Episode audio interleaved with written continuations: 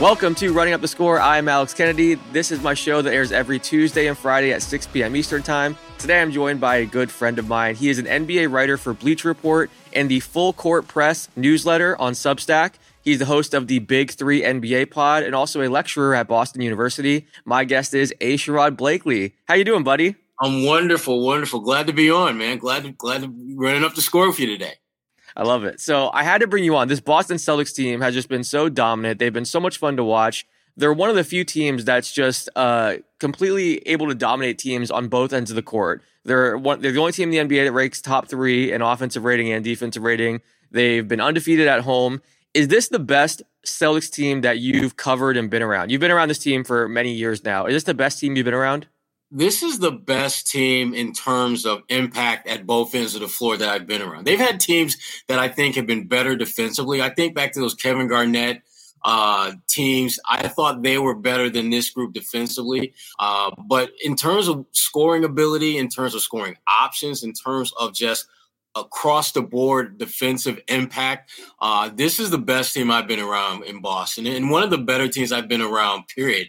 Uh, you know, as you know, Alex, before Boston, I was in Detroit for a long time. The Ben Wallace, Rasheed Wallace era, and that those guys were exceptional defensively. And this group.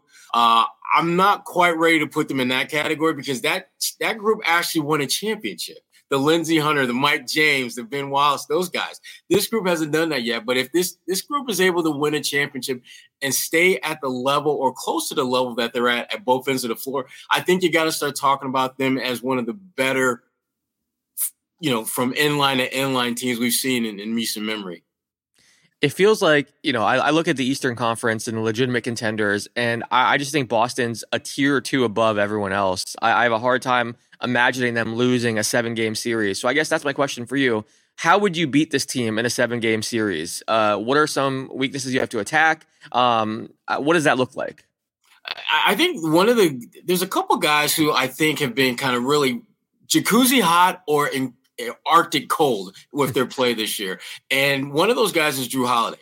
When Jrue Holiday is locked in defensively and doing the things that we've seen him do throughout the course of his career, there are very few players who can really, uh, frankly, take advantage of that.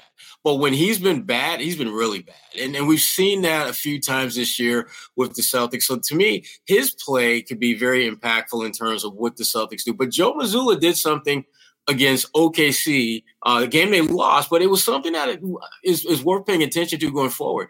Jrue Holiday was having a bad game, and down the stretch, it doesn't matter to Joe. He's just going to play Jrue his usual minutes. He didn't do that against OKC. Payton Pritchard got a lot more fourth quarter crunch time minutes because Payton Pritchard was actually doing a lot of good things when he was on the floor. And so Joe rolled with him. I'm going to be keeping an eye because I, I I have what what I call my my watch list. Certain things that I absolutely look for going forward based upon something that happened in a game or two. And the way that Joe Mazzulla utilizes Payton Pritchard and Jrue Holiday, that's on my watch list going forward because if Jrue struggles, I think Joe is at a point now where he's comfortable and confident enough in Payton to give him those crunch time minutes if they need be. And in that OKC game, the one that the Celtics lost 127, 123, Payton Pritchard had the highest plus minus ratio of anyone, uh, or rating, excuse me, of anyone on the Celtics team. So that speaks to what he was able to do in terms of impacting the game. And it, to me, it also speaks to Joe Mazzulla's growth as a head coach, having the com- being comfortable and confident to make that decision to bench a guy who the NBA players have said was the best on-ball defender in the NBA, and to sit that guy on, an, on a night when you needed some on-ball defense uh, it says a lot about Joe Mazzulla's growth. So that's that's that's something to keep an eye on. For sure, I saw a stat that this team is 15 and one when they have all of their starters, uh, which is just so impressive. It, it, seems like they're a team that has the star power to you know win it all, but then they also have the depth and they get contributions from everyone. It seems like you know you never really know who's going to attack you next. They have so many different guys they can kind of lean on. Can you kind of speak to that depth and and how that uh, is really helping them this season and why that makes them so scary? It's huge because when you have a team that has not one, not two, really three or so guys who are in the load management class. And I know that's like a, a taboo word because Adam Silver has made it a taboo word. Mm-hmm. Uh, but they Al Horford is a load management guy. Chris Porzingis is a load management guy.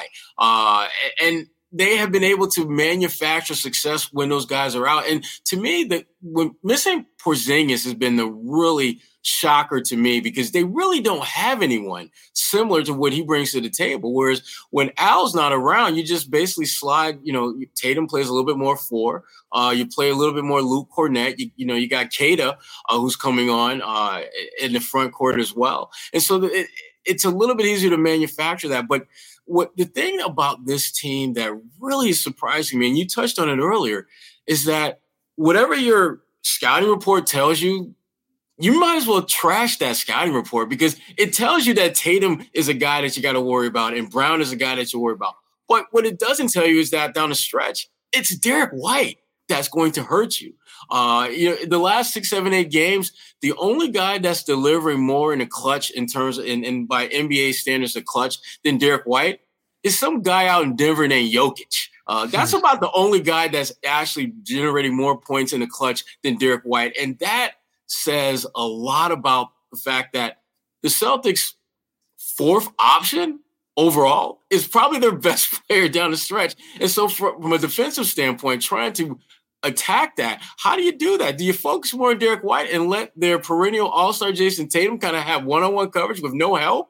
Uh, are you going to, you know, kind of let Jaylen Brown get cooking from outside? And if you get too close, you do know he wants to go to the rim and dunk on somebody. So it's like they put you in this. Uh, it, it, seems like there's just a you know it, they put you in pick your poison mode, uh, and that to me is is what great teams do. Uh, great teams don't have you, you, great teams don't have one guy that's carrying them. When you think about Golden State and their dynasty, Clay has had his moments. Steph obviously has had his moment. The MVP Andre Iguodala has had had his moment. So the great teams have multiple ways of impacting winning at the highest of levels. And the Celtics, they seem like they're they have a roster that's built to do just that. Yeah, you mentioned Derrick White. Right now, a lot of the conversation around him is should he be an All Star? Uh, you know, as a reserve, uh, averaging 17 points, uh, 5.3 assists, 3.9 rebounds, uh, 1.3 blocks, 1.2 steals. What do you make of that conversation? Do you think White should be an All Star? Uh, it seems like I mean Boston's going to have several All Stars with how they've been playing, uh, but it's interesting. I've seen like JJ Redick has said that you know White should be one. There's fans that maybe think he hasn't put the numbers up. I, have always been of the belief that you would think coaches would select the, these kind of guys more to kind of show, look, you can make an All Star team by playing this kind of way. You don't have to just be putting up you know, 25 points per game to make an all star team. I, I, remember thinking that back in the day, whenever like Jamal Crawford during his best season was up right. for an all star game. And I was thinking, you would think coaches would be selecting this guy because it can send the message to other players look, you can make an all star team by sacrificing coming off the bench and leading a second unit. Um, so I wonder if the coaches are going to vote for him there. I don't know if he'll have the player vote. What, what do you make of the white all star conversation? I think it's great that it's, it's an actual conversation. I mean, how many teams can have their fourth or fifth best player be a legitimate talking point in the conversation to be an all star? And there's no question Derrick White has earned the right to be in that conversation. The thing, and, and we had this conversation on the Big Three NBA podcast uh, recently about Derrick White. And the, the point that I, I've tried to make was that when you are in the position that the Celtics are in and that Derrick White is in, and that is a very high impact player who doesn't necessarily have high impact numbers. The only way that you can legitimately get that person to the All Star game is winning. You have to have the best record in the NBA, and you've got to put some distance between yourselves and the next best team. And the Celtics are slowly but surely doing that.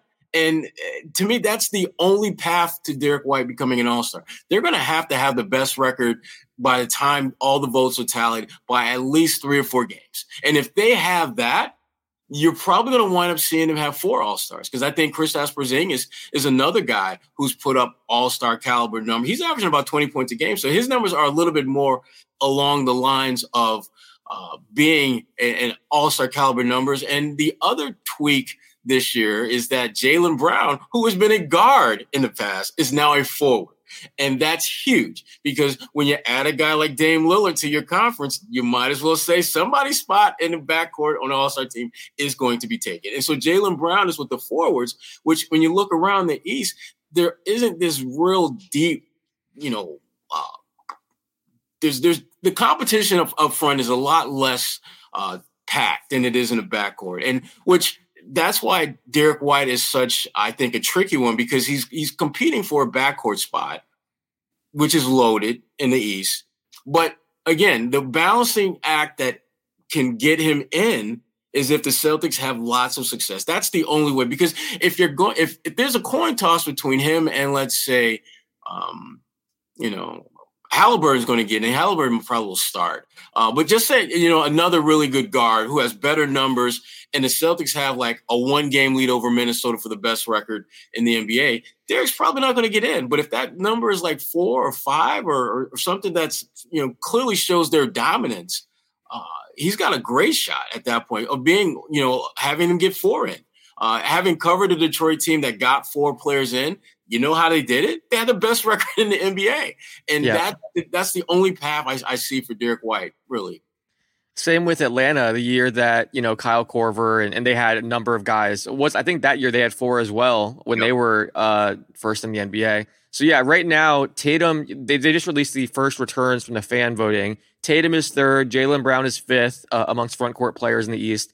Uh, Porzingis is eighth, and then Derrick White is eighth amongst guards. To your point, there is a lot of uh, guard talent in the East. That's going to make it tougher for him. You have Tyrese Halliburton, Damian Lillard, Trae Young, Donovan Mitchell, Tyrese Maxey, Jalen Brunson, LaMelo Ball. He's been injured, but fan vote. I mean, fans love LaMelo. Um, so yeah, there's there's quite a few uh, talented guards in the East that he has to compete with. So I, I think if I had to guess right now, I would lean toward White not making it, but I think he's had a fantastic season. And it's more so just because of the competition than it is, you know, anything to do with White and how he's played. Um, and I think also sometimes you look at like the fan vote and the player vote, I think they tend to look more towards numbers and like name recognition, just kind of what we've seen in the past. So if I had to guess, I don't think White makes it, but I understand the campaign for him and why a lot of people are are advocating for him to make it because he has been fantastic.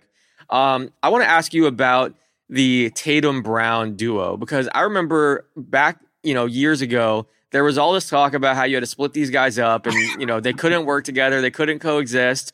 And I understand, I, I get why people were saying that because we have seen a lot of duos that if there are two ascending star players, it's like, oh, well, this isn't going to work now and then obviously we see the NBA's kind of evolved and you know it's become positionless and and you ha- almost have to have multiple star players in order to you know become a contender. But it, it, felt like it was kind of like an outdated way of thinking or things were changing as that conversation was happening. Uh, but people were like oh they play two similar positions. Got to get rid of one. You need an inside guy and an outside guy. It was you know fans that were kind of you know saying that or even pundits were saying that as well. How much have they evolved as a duo and how much is their chemistry a factor in Boston's success because I'm a huge fan of the show of chemistry and continuity. I think it's you know super underrated in sports. But when you look at how their their partnership has evolved, and I, I guess uh, yeah, just how their con- the continuity and, and, chemistry has helped this team, especially when you look at that duo, just how long they've been together. Well, first and foremost, I, I give both of those guys a lot of credit for not allowing a lot of that outside noise to affect their relationship. Uh, whenever they've heard something that was just a little bit more outlandish than usual, uh, they had a conversation about it to clear the air. It, it wasn't, it, they never allowed it to become one of those things where someone is telling them one thing and then they go public and, and respond to that without talking to the other player in advance. And so I, I, think that first and foremost, they have a sincere mutual respect for each other. Uh, I, I find it funny how, you know, quickly as they both started to ascend, how there was this this almost like wanting to divide them, and yet when Tatum was drafted, everyone was talking about how this is a great tandem and how they could really play well together. Come trying to come up with new cool nicknames, you know, J and J and all this other stuff. And, the, the, one thing that I will say about these these guys that I think has helped them is that they figured out what they do well, and they figured out how to bake that into their game without the other one trying to get in the way. For example, uh, Jaylen is really good at attacking off the dribble, finishing at the rim. He's better than Tatum in that regard. Tatum is a better shooter. Tatum has a better handle. And so Tatum leans on the things that he does well to help this team win. And Jaylen does a better job of leaning on the things that he does well to help this team win. Now, sometimes it gets a little murky where Jaylen is spending way too much trying to work on that left handle. Uh, it's it is what it is. I mean, it, it's he's not perfect. None of us are, and that is his kryptonite, clearly. Uh, but it, that being said, they have figured out how to work together uh, without getting in each other's way. And and it you in a perfect world, you would want it to feel more like uh, a relay race where one is running and then they hand off to the other one and just kind of keep running the race and winning the race. Uh, but sometimes it gets a little clunky. Sometimes that exchange is not a clean one between them, uh, where you'll have you'll have moments where Jaylen will just kind of he'll just lock into I got to score now. I got to shoot now. He, the other night at OKC, he was like 0 for 8 from three point range. And I'm thinking, you know, this was a time where Joe Mazzulla should have probably called a play to get Jaylen a ball on the block and just try to clear out and let him get something close to the basket or try to get just get him off the three point line. And Tatum as a playmaker, you know, he's evolving to better understand and recognize that type of stuff. Uh, so they, are figuring it out. Uh, the thing I, I, keep coming back to, and I know people hate the, you know, don't give me the they're, they're young excuse, but damn, they're 26 and 25. Uh, and we're expecting them to have all this stuff figured out. Uh, and, and, you know, the, some, you know, more brilliant mind, minds, more brilliant than myself and you have, have said that 25 is, is kind of when the, the brain starts to figure things out. And so we're basically at the almost like the starting gate for when things should be really clear to these guys. And when you watch them play, it looks that way. I mean, Jaylen Brown, as much grief as we give him for, you know, that left hand and not passing and being a black hole offensively, he's giving you like three or four assists a game. Uh, and as Joe Mazzulla has pointed out, there's a lot of potential assists that he's racking up that aren't that you know aren't getting recognized. And and Tatum, you know, he's been a he's been a top ten player. Uh, Tatum has been one. He's been consistently among the elite in the game, and they've just figured it out. The one thing that they they have in common, and I think this is a thing that doesn't really get enough attention, is they're driven to win. They know they hear the noise that this team can win. They play for a franchise that knows winning more than any other franchise, you know. And and you know, no disrespect to the Lakers, but you've got some chips in LA, you got some chips from Minnesota. Every chip Boston has is from Boston. So th- that's you know and that that's another conversation for Paul Pierce and others to have another day because me and Paul have had that conversation, and it's a it's a valid point that he brings up. But that being said, Tatum and Brown understand that there's a different kind of pressure in Boston when it comes to winning, and they have not met the moment. Uh, they were in the finals a couple years ago, and they just didn't get it done. So they're driven, they're focused, they're motivated to win that chip this year, and they're doing the kind of things you're supposed to do to position yourself to do just that. You mentioned Boston's loss to the Thunder. Uh, I've raved about the Thunder on this show for months now. I, I love what they're doing. I love what they've built. Uh, I always say this, but I think so much of the focus with them, especially entering the season, was on the future draft picks and, and all that. And oh, they could be scary in the future, but this team looks dominant right now. Uh, they are winning games against great teams like the Celtics, like the Nuggets twice, like Minnesota. Um, you know, they have a number of stars as well and, and some depth of their own. They are good on both ends of the floor, not quite as great as Boston, but they're able to do it on both ends. Um, what are your thoughts on this Thunder team and what they've shown so far? Love them, absolutely love them. They're one of my fa- they're one of the few teams that I would genuinely go to pay and see play because they give you something every night that's special uh, whether it's Shai uh, being Shai, uh, whether it's you know Holmgren doing what few players not named Wemby can do, mm-hmm. uh, and you know Josh Giddey is a really good player. And the thing that, that that gets lost with the Thunder is we we pay so much attention to all those first round picks that they have on the team, and they have a lot. But you'd be surprised to know that you know they've got eight first round picks on their roster. The Dallas Mavericks have nine. Uh, so what the, to me the key to the Thunder has been not so much the first round picks, but their overall development and and there's there's scouting because they got a lot of second round picks and you know undrafted guys who are excellent players. And to me, that speaks to their culture. Their culture is about taking talent developing that talent, giving them a platform to showcase it. And now the next challenge for them, the next step is, is winning in the playoffs, is putting together a team that can make a deep playoff run. And once they establish that, then the next hurdle, and I think this is the biggest one, and maybe the toughest one for them. Which pieces are you going to break off to get other pieces? Because you cannot pay all these players what their what their value is in the NBA. Uh, Josh Giddey is is going to get paid Chet is going to get paid. Shai is already getting paid. You you know you start going down the line. They've got a lot of guys who, based upon the current NBA economic, you know, economy, I guess is best way to describe it, are in that twenty ish million range. They got a, I mean, they got they legitimately have like five or six guys who could, if all of them were free agents right now, could command 20 million and some change. And you're not going to pay that, Oklahoma City. We know you're not.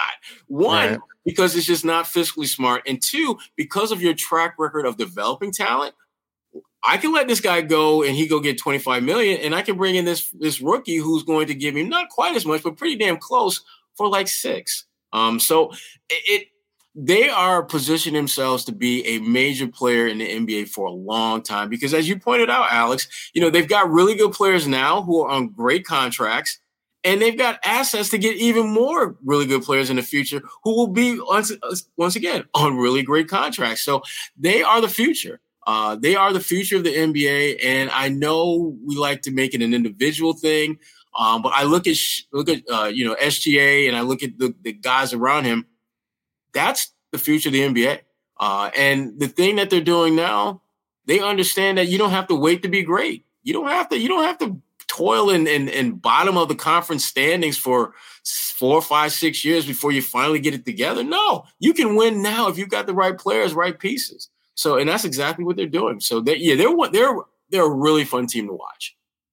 Yeah, I've heard from players, executives uh, that they're you know maybe the best team in the league or one of the best when it comes to to your point developing their players and they have everyone on like custom plans that you know is basically focused on maximizing their potential. It's not even just like their on-court work it's also nutrition and sleep and they have these customized plans for everyone and they've been doing that for years even dating back to when they had KD Russ Harden uh, and and they've just gotten better at it I think so yeah I mean drafting the right guys is one part of the process, but then you know maximizing their potential, developing them, helping them on and off the court. That's such a big part of it too, and they seem so good at that. Uh, yeah, I've been so impressed. And to your point, I think a lot of people are thinking, oh, when are they going to go make a trade for a superstar and, and, package all these picks? They might because they they like having uh, these smaller contracts. They might just keep these picks and keep bringing guys in that you know they they lose one player in free agency, they bring another one in. Uh, maybe we'll see them in the draft package a few picks to move up and get a certain guy they they love. But I think they really like those rookie scale contracts, uh, understandably, you know, given you know their constraints. So I would not be surprised if they keep a, a, quite a few of those picks and just kind of keep cycling through talent if they lose certain guys in free agency, which I think is bound to happen, just given you know the fact that they're not going to go deep in the luxury tax. So yeah, they have a, quite a few options there, and it's uh, it's to be fun to watch this team. Not only this, you know, use the draft picks and everything like that, but just watch this current core kind of develop and get better over time as they kind of all get closer to their prime. Uh, I want to ask you about Pascal Siakam. We'll end on this. Uh, I think all eyes are on Toronto right now after the OG Anunoby trade. Seems like Siakam's probably next to go uh, especially because he's an unrestricted free agent after this season. So if they don't trade him, they're going to lose him for nothing. Um, what do you think of the Siakam sweepstakes? Uh, you know, teams like Philly, Indiana, Sacramento have been mentioned. Uh, do you think there's a certain team that's a good fit for him? And do you think we could see a bidding war for Siakam? Because there's not many sellers uh, at this trade deadline as of right now. So he might be the big name that everyone's kind of fighting over. I, I think he is. I, I think you got to look at teams who are in a win now mode. Uh, and they need that one piece, a guy that can get buckets, a guy that, frankly, uh, plays with great energy no matter what situation he's in. I mean, he, he to me is the type of impact player that every team that wants to win a championship right now wants to have. Uh, he plays hard. He plays consistent. Uh, he's not. I, I, love him as like my number two or three option because I think when, when he's in that particular uh, role, he can be exceptional. He he can be, and and we're not talking about a guy who's a pretty good. He's an all star. He's proven himself to be a really really good player. Uh, and and I look at a team like Philadelphia, for example. Uh, right now, I think they're good. Uh, I think they can potentially get out of the first round. But beyond that, their roster doesn't make me cringe if I'm the Boston Celtics. It doesn't make me lose an, an iota of sleep if I'm the Milwaukee Bucks. Uh, there's they're just they're good team, but just not quite. And Miami Heat is looking at them like, and we're the Miami Heat. We we don't care if they who they are right now. And so for them to to I think position themselves to at least get the attention of a Boston or Milwaukee or Miami, those type of teams, they need to make a deal like that. I, I think they they need to figure out a way to add him uh, to the mix, and if you can somehow do that without having to give up, um, uh, what's my guy name, uh, Harris. Um, yeah, Tobias Harris. Tobias, right? You can do if you can do it without having to give up Tobias. Great. If it costs you Tobias, I might be willing to take. I might be willing to, to do that because Tobias is a good player. But if I am trying to win a championship, I think I got a better shot with Pascal than Tobias. To be to be very frank and candid with you, um, I think Tobias would have better numbers, but I think I think Pascal can have greater impact.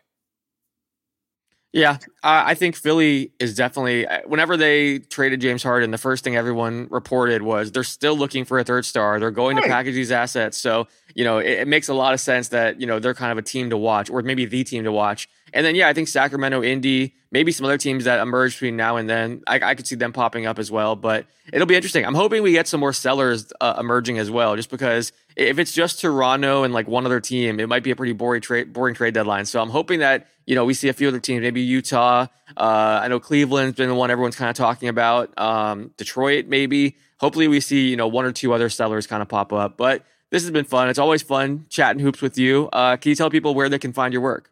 Absolutely. Uh, first of all, the uh, podcast, the uh, Big Three NBA podcast with myself, Kwani A. Lunis, and Gary Washburn of the Boston, of the Boston Globe. Uh, my Substack, uh, the Full Court Press newsletter. Uh, I do some, some work for Bleach Report as well. Uh, also, uh, BET.com is another outlet that I, I write for. Uh, so I kind of stay busy. and then there's the teaching thing, which which is my other job. So Keep him busy. My my wife has been on me to try to go get my master's so I can teach and kind of have that as uh you know a, side job too or another you know full it is a full time job but have that as another job you know because it, just it seems like it'd be really rewarding and I'm I am mm-hmm. tempted it seems like I I, I do want to do it but then it's like oh but I have to do college work again and in class and you know schoolwork and I don't know that's tough yeah, we, we can talk offline about that, but there, there there are ways that you can make that not as painful as it may yeah. appear. Because like I, I did I did my master's online, and that was that's what best, I've been looking at. That's the best decision uh, I made, and it, it, you know you you work it you bake it into your schedule. It, it's not nearly as painful as I thought it would be. Um, so yeah, I, I did that like a, a, year or two ago. So it's mm. yeah, you can make it work. You can make it work, Alex. Yeah, no, I need I need to keep looking into it and and you know figure out the schedule. But again, appreciate you joining me. This has been so much fun. Thank you to A. Sherrod Blakely for joining me. Now I'm joined by a forward for the Sacramento Kings. He's an NBA champion who has suited up for the Golden State Warriors, Los Angeles Lakers, and Utah Jazz. Let's get to my interview with Juan Toscano Anderson. Juan, thanks for joining me. How are you? I'm doing very well, man. Yourself? I'm doing great. Uh, I appreciate you joining me. Uh, I want to start with your journey. I think you have one of the coolest stories of any NBA player going undrafted, making the Santa Cruz Warriors via an open tryout, and then becoming an NBA champion. I'm curious, at what point in your basketball journey did you realize that playing in the NBA was a realistic possibility? Uh, probably summer league. Uh, my first, well, when I got invited to summer league, I was like, "Oh, I have a chance." That is probably when it became like a reality. And that was after my first year playing in the G League. Gotcha. Okay. Um, you started this season with the Mexico City Capitanes of the NBA G League, uh, and then you got called up by the Sacramento Kings a few weeks ago. Congratulations. Um, when you got that call from the Kings, what's going through your head? How did you get the news? Uh, I was actually, I was, I went to pick up food for you know, my family and I, and uh, my agent called me and she initially she asked me if my fiance was near me and i thought something happened like i was worried and she was like okay well you know uh, the sacramento kings they gave me a call you know blah blah blah blah blah. And we were headed actually headed to orlando the following day uh, for the showcase. Um, and i called my fiance i'm like pack everything we're leaving. Um, but it was it was very exciting i mean there's two sides to the coin like it was very exciting. I was really happy. I was um, extremely satisfied because this is where I want to be. But I was actually pretty sad to be leaving Mexico and Capitanes because I was having a great time there. I mean, it was really fun, uh, great experience.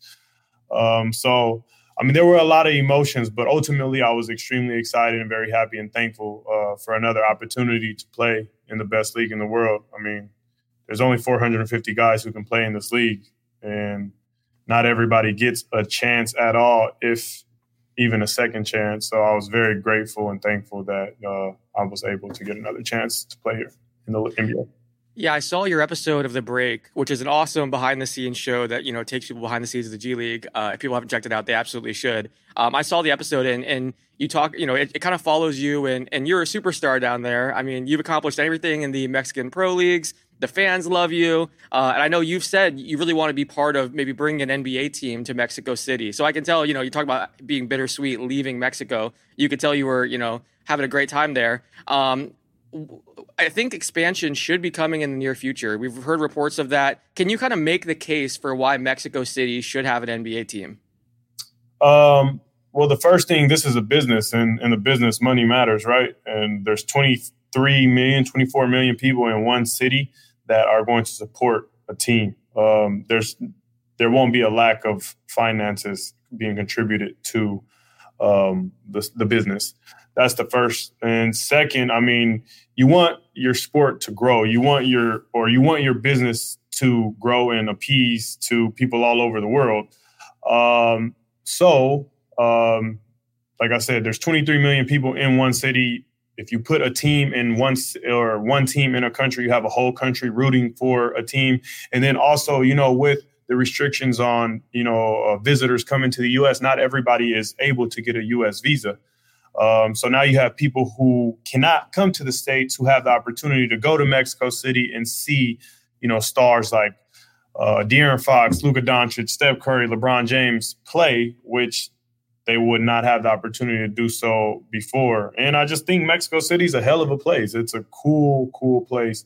It's one of the best cities I've ever been to in the world. And I've had the opportunity and blessings to travel all over the world. I've been to 19 countries, I believe.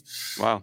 Maybe 18. So, yeah, I mean, I'm a pretty uh, avid traveler. I'm an experienced traveler. I know a little bit about the world. So, uh, I think Mexico City is a very uh, capable place of uh, being um, a good place for a potential NBA team what did it mean to suit up for Mexico City? Uh, and then what's with the fan reaction? Uh, I mean, I know, uh, you know, basketball seems popular and it's getting more and more popular. I'm sure having a team there now, you know, the G League team, that's only helping. But what was the fan reaction when you were there, and what did it mean for you to suit up for that team?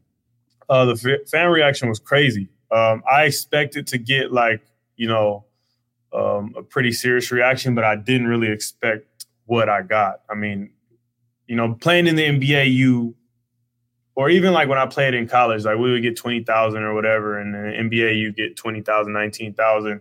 That's a that's a large arena, right? Never have once, you know, have a whole arena been chanting my name.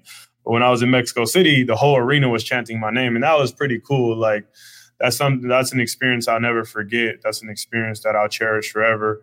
Um, so I didn't really expect that type of magnitude, and that was that was a lot of fun um, playing for Capitanes was dope. I mean, they're an up and coming franchise. Being able to, you know, play for them, play for Ramon Diaz, which is the head coach there. He was my assistant coach and head coach on the national team.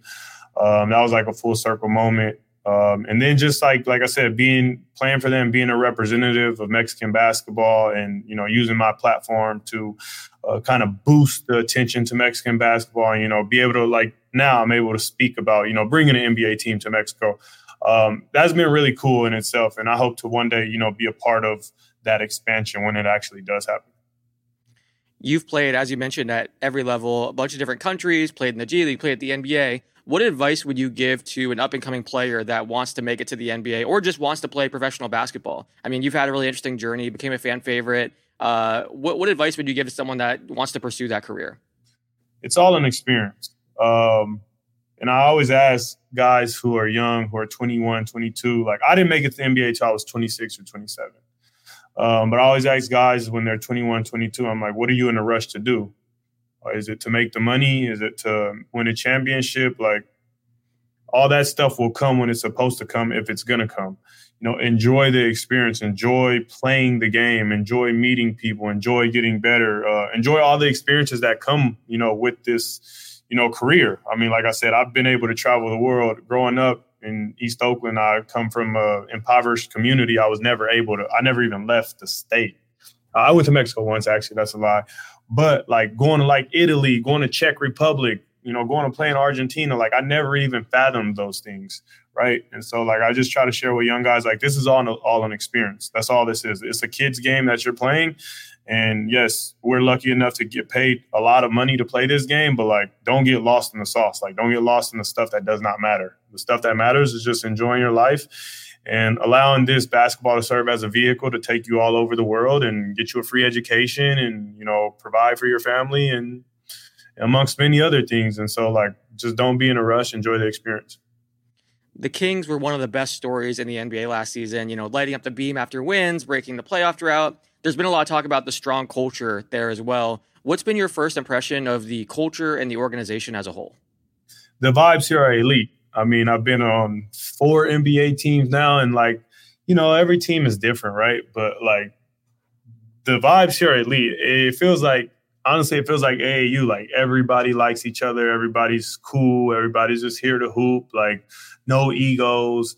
I mean, every every day is fun. There's like a lot of little gimmicks in practice that make things fun. Uh, you know, like if you lose, you got to do ten jumping jacks, or if you know somebody hits a 75% on shooting, like you go ring the bell, or if you take a charge, you ring the bell. Like those little things, they seem minor, but it keeps like the it keeps the smiles up, right? Yeah. And so um, that's one thing I've noticed. Just like the vibes here are absolutely elite.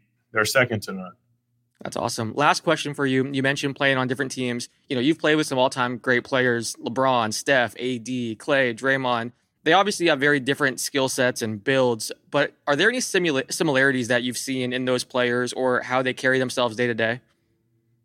Uh, yes, for sure. From Steph and LeBron, for sure. From yeah. those like there's no accident why those guys are elite. I mean, they dedicate their whole lives to being elite basketball players. So, I mean, I know what that looks like, right? Um, I haven't been here long enough to uh, see guys everyday routine yet. I'm, you know, we were on a road trip still just kind of like getting acclimated here. But I, am sure right. guys like De'Aaron Fox and Keegan and you know Harrison Barnes, who's been in this league a really long time and you know plays every single year, right?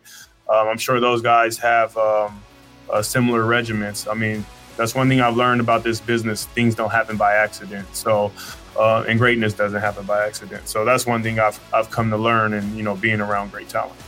Well, Juan, thank you so much for your time. Again, congrats on the call up and uh, good luck rest of your season. Thank you, man. I appreciate you having me. If you guys want to listen to more episodes of Running Up the Score, check us out on Twitter, YouTube, Apple Podcasts, Spotify, anywhere listen to podcasts. And until next time, thanks for watching.